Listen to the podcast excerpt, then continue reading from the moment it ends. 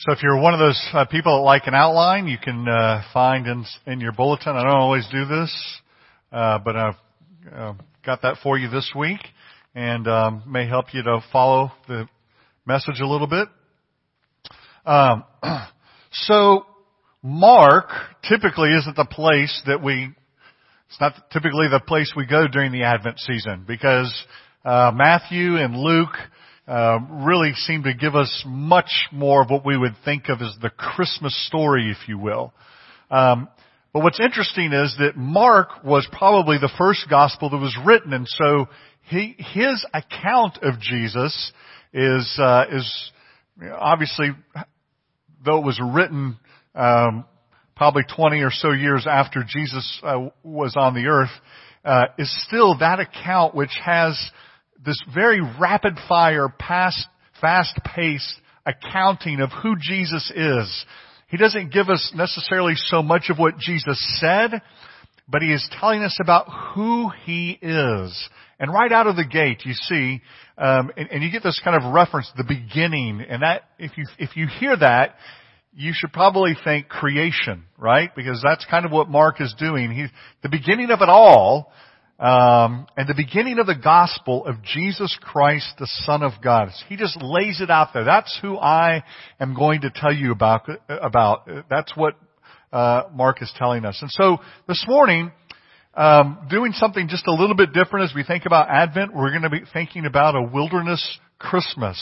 Okay, and uh, the first point that I want you to see that that um, Mark gives to us is a messenger from the past. If you look at verses two and three, you'll see that uh, there's this quote that comes to us from Isaiah forty. You can go back. You can read that. Uh, Russ read, read a portion of that for us already. But this messenger from the past that um, is now arriving on the scene, scene, Mark tells us, is none other than John the Baptist. And so John is on the scene, and he comes and he's baptizing, and he is the one that is announcing this message. He is the one that is uh, making the way, if you will. To um, he, he is the one that has a message that begins to level out the roads and to bring the mountains down. And he is the one that is setting the stage for Jesus to come. And his message is that, right? Prepare the way for the Lord. Make his paths straight. Now, the most, probably the most amazing thing right here in that, that, that statement is, is to answer the question, who is the Lord? Who is the one that he's speaking of? Because you automatically think to yourself, well, that's Jesus, okay? But just kind of try to rewind the tape, put the genie back in the box, think like someone who would have heard this in the first century. Who is that Lord? You're, you're, you're preparing to read this. If you go back and you look at uh, the section out of Isaiah forty, what you would discover is that Lord, and we talked about this a couple of weeks ago, so it's nice that it pops back up again. If you go and look at it, is in all caps, those lowercase caps. And you'll remember, we said that is to identify the word Yahweh. That is the covenant name of God. That is the, that is the name that God gave to Moses when he was passing by him. The Lord, gracious and compassionate. Okay? That is who, that's who God announced. I am that God. I am that covenant-making God.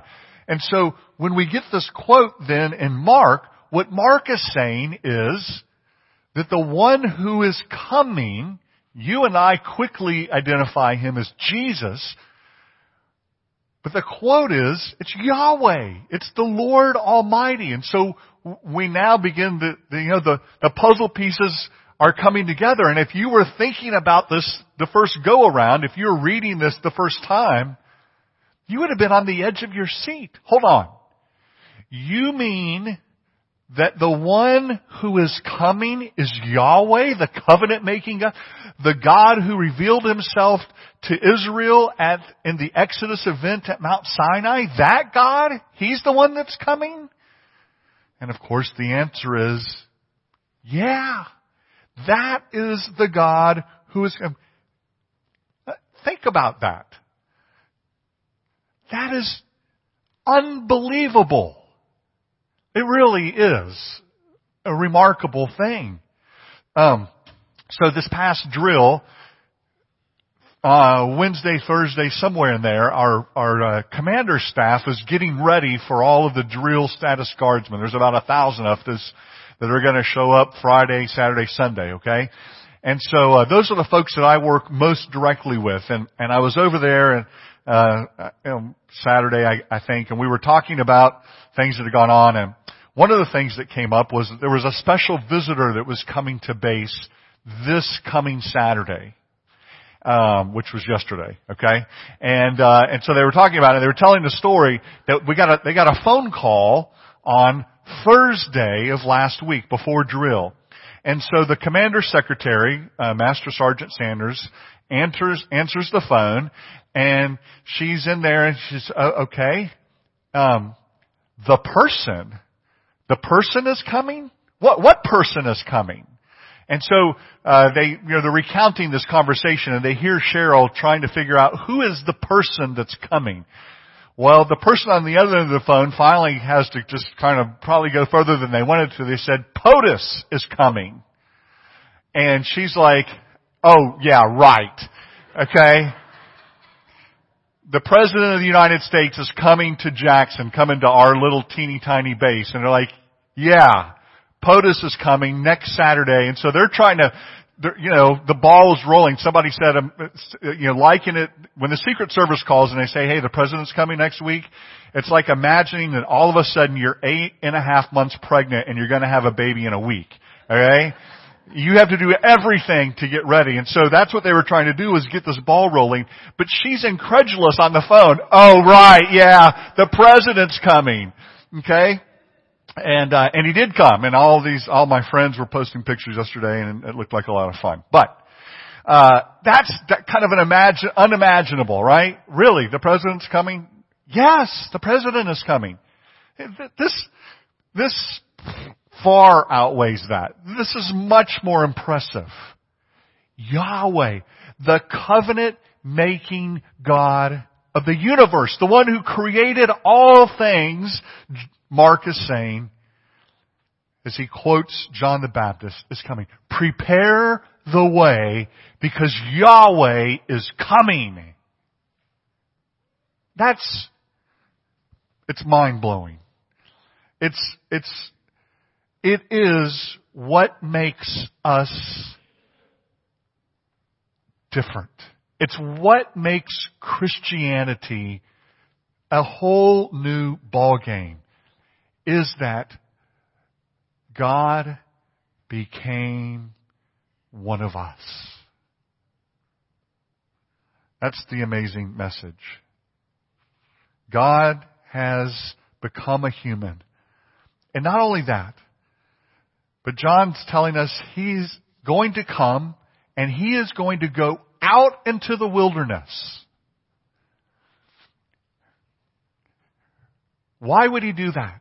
Why would he come and go to the wilderness? Why would he exist at all out in the wilderness?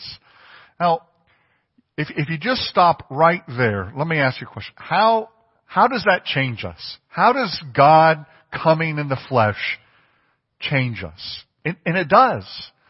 This is, this is really radical. Somebody has said that it changes the drive shaft of your life, is the way he put it. Every human heart has something that gets us out of bed each and every day. And he says for a lot of people, that something is fear. It's fear of missing out. It's, it's fear of, of missing out on something perhaps divine. Now, each of the other religions out there have their way to God and the, and the, something that you would miss out on, right? Islam has its five pillars. Uh, Judaism has its Ten Commandments. You've got all the other religions. But Christianity, Mark is telling us, is that God came and gave himself to us. He came. He showed up in the flesh for, and because he has done this, right? Because he has chased after us, because God became flesh and he tabernacled among us, he lived among us, he walked among us, that changes everything. And it changes the affections of our hearts. It transforms our hearts. Why? Because God identified completely and totally with you and with I. Here's the second part of that, is that by taking on flesh, by coming down to this world, God said, this world matters. You and I matter, right? Um, he, Jesus comes, and what does he do as he's here? Hey, he's healing. He's going around. He's driving out demons. He's calming storms. Not just physical, literal storms. He's calming storms in the hearts and lives of people. He's transforming people. We call this, right, renewal. He's renewing people as he's here. And, and by the fact that God took on flesh and came into the world, he says, this matters. Flesh and bones matter. Jesus is at the right hand of God the Father, interceding for you and I.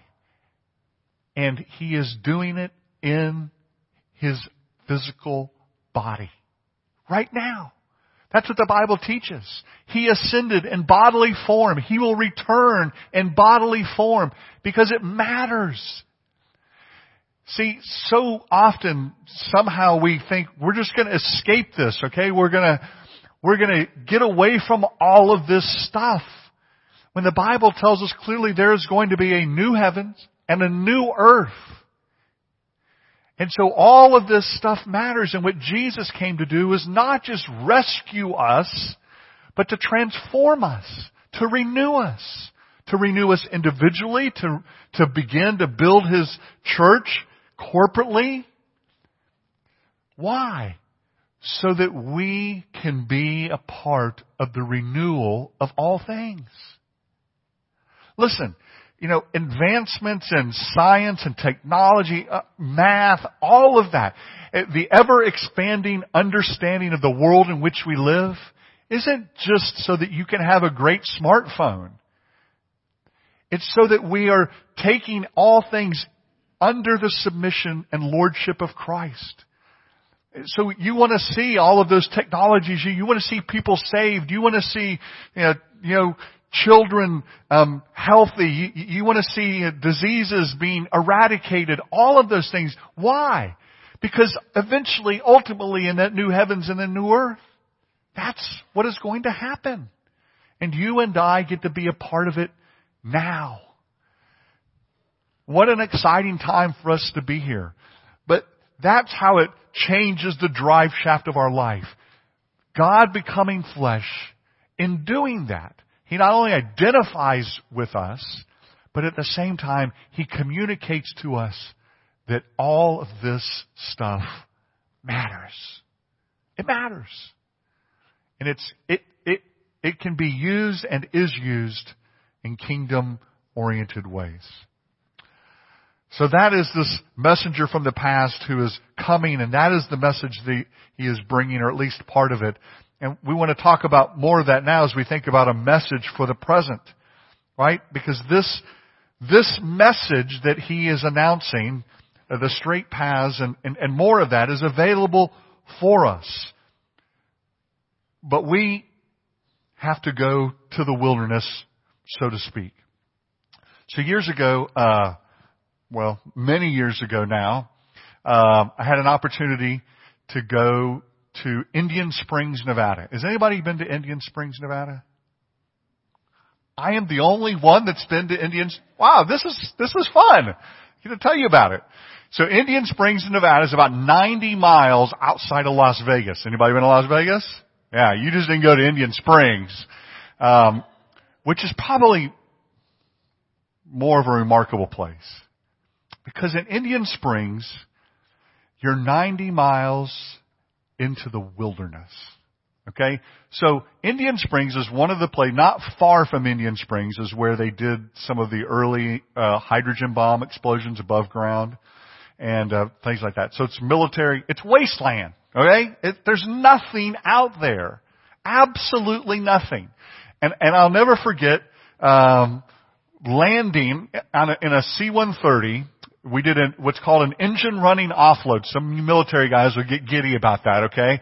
We did an engine running offload in Indian Springs, Nevada. So we land on a dirt strip. Um, I had a box lunch on the way out. I'm the first one to run off the plane, okay? You know what me in motion does, all right? So I won't say any more about that box lunch, except that some people may have had to run through it. Okay, but we land and the engines are still running and we go off and they're throwing C S tear gas everywhere. And, and, and after, you know, a little while, a couple of hours, I'm thinking, what in the world are we protecting out? You know, we were practicing. We were, we were preparing for what was called our silver flag, which was a desert location. And you start to realize there's nothing here. Literally nothing except the most amazing sky at night you have ever seen. I had to go to the wilderness, literally the wilderness, where nothing lives, in order to see the most amazing picture I've ever seen painted in the heavens above.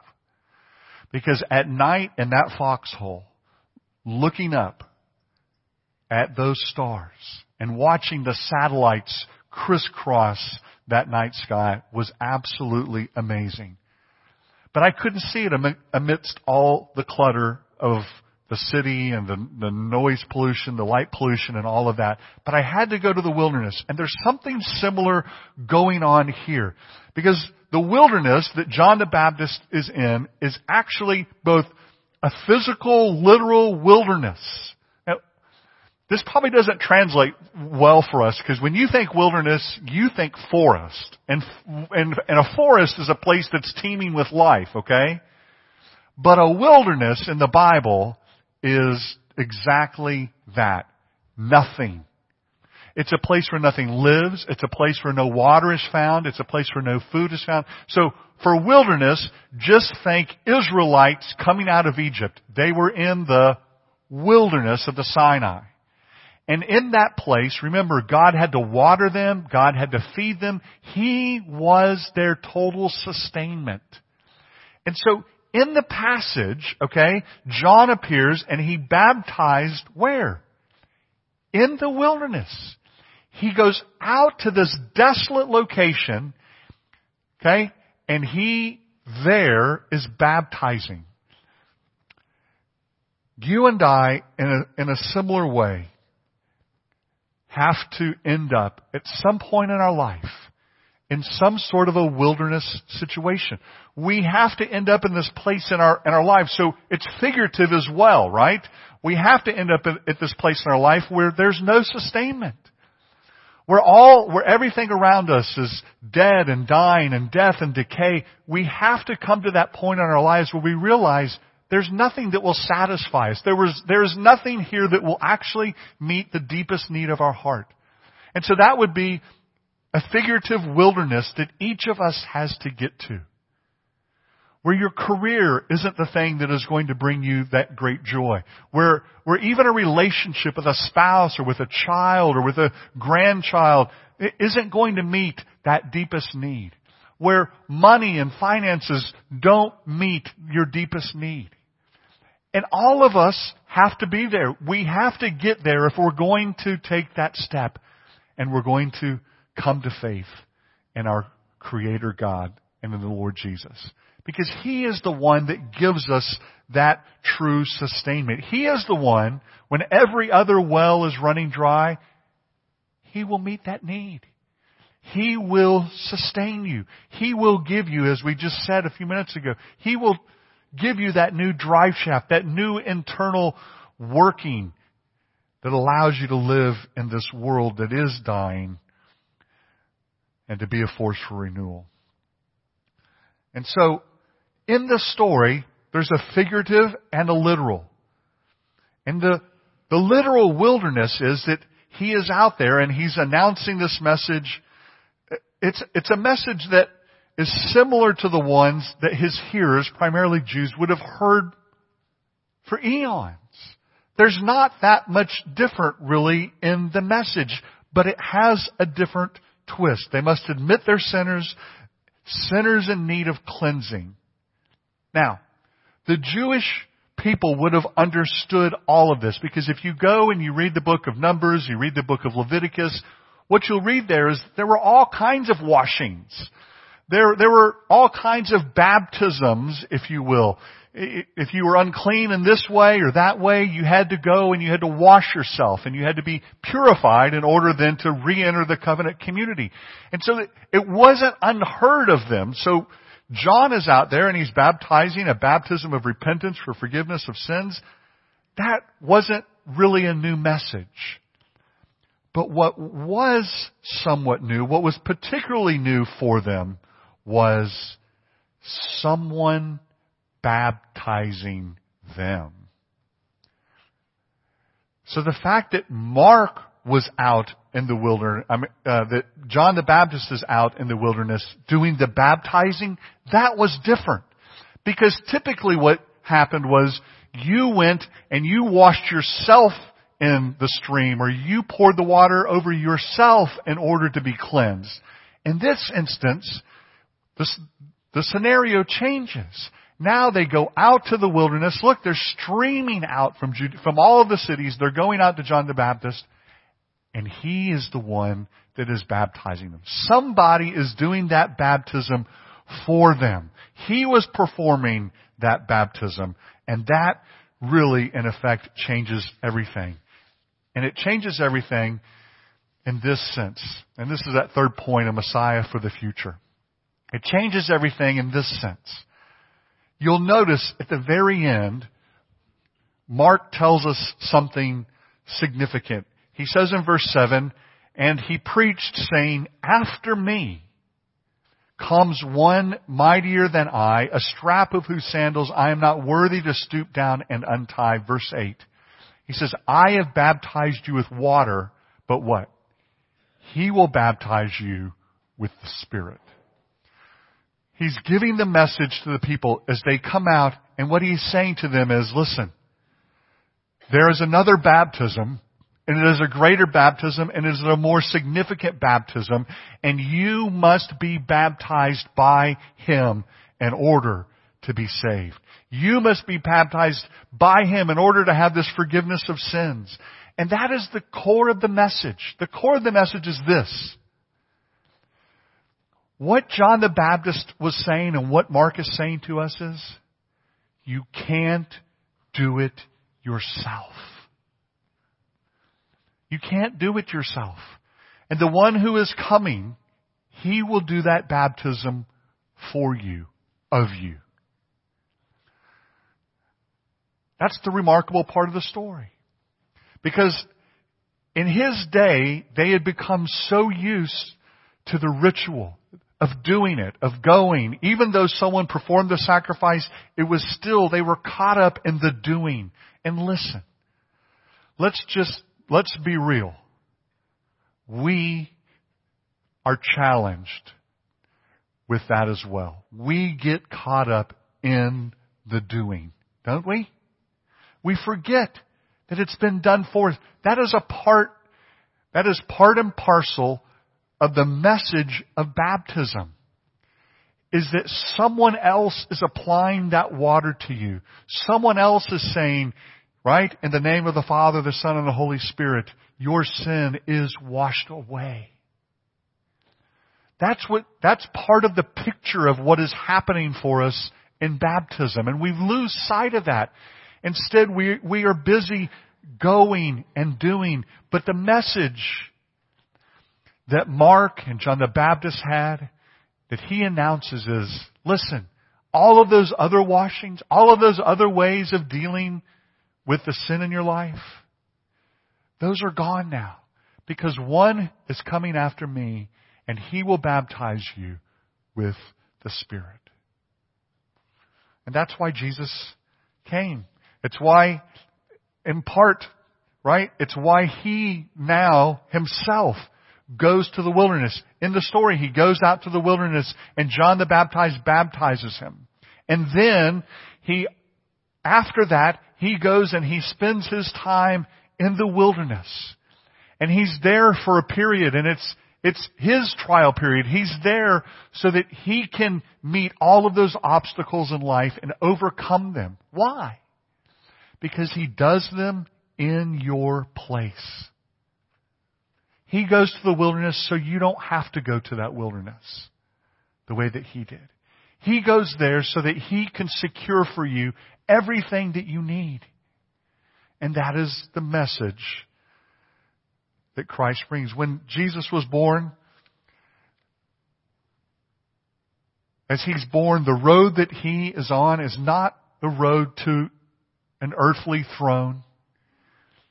It's a road that makes its way through the wilderness to the cross. And he travels that road so that you and I don't have to travel that road. So that we can go to him and receive that cleansing. Listen, this morning as we come, we come to the supper. The Lord's Supper is a reminder for us, isn't it? That lay your deadly doing down.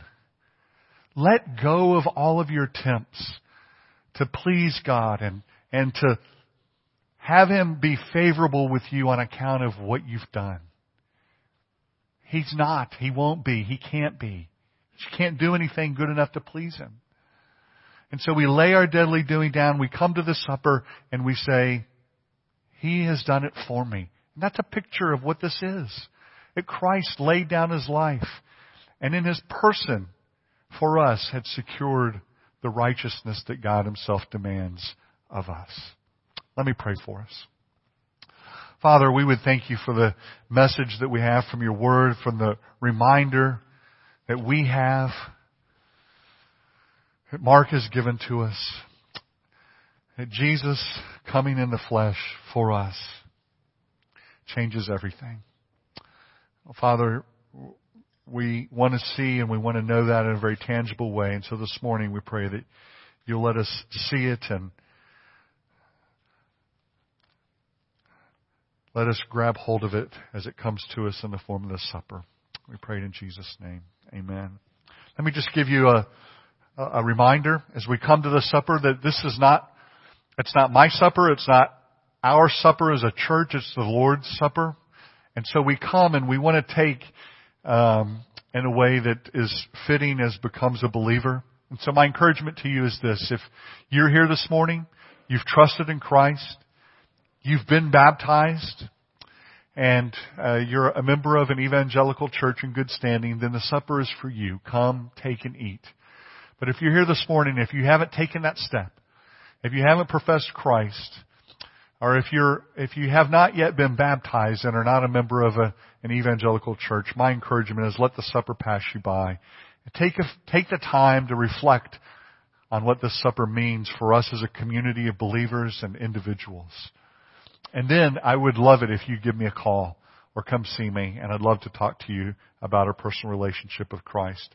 Paul says in First Corinthians eleven, whoever eats the bread, drinks the cup of the Lord in an unworthy manner will be guilty of sinning against the body and blood of the Lord.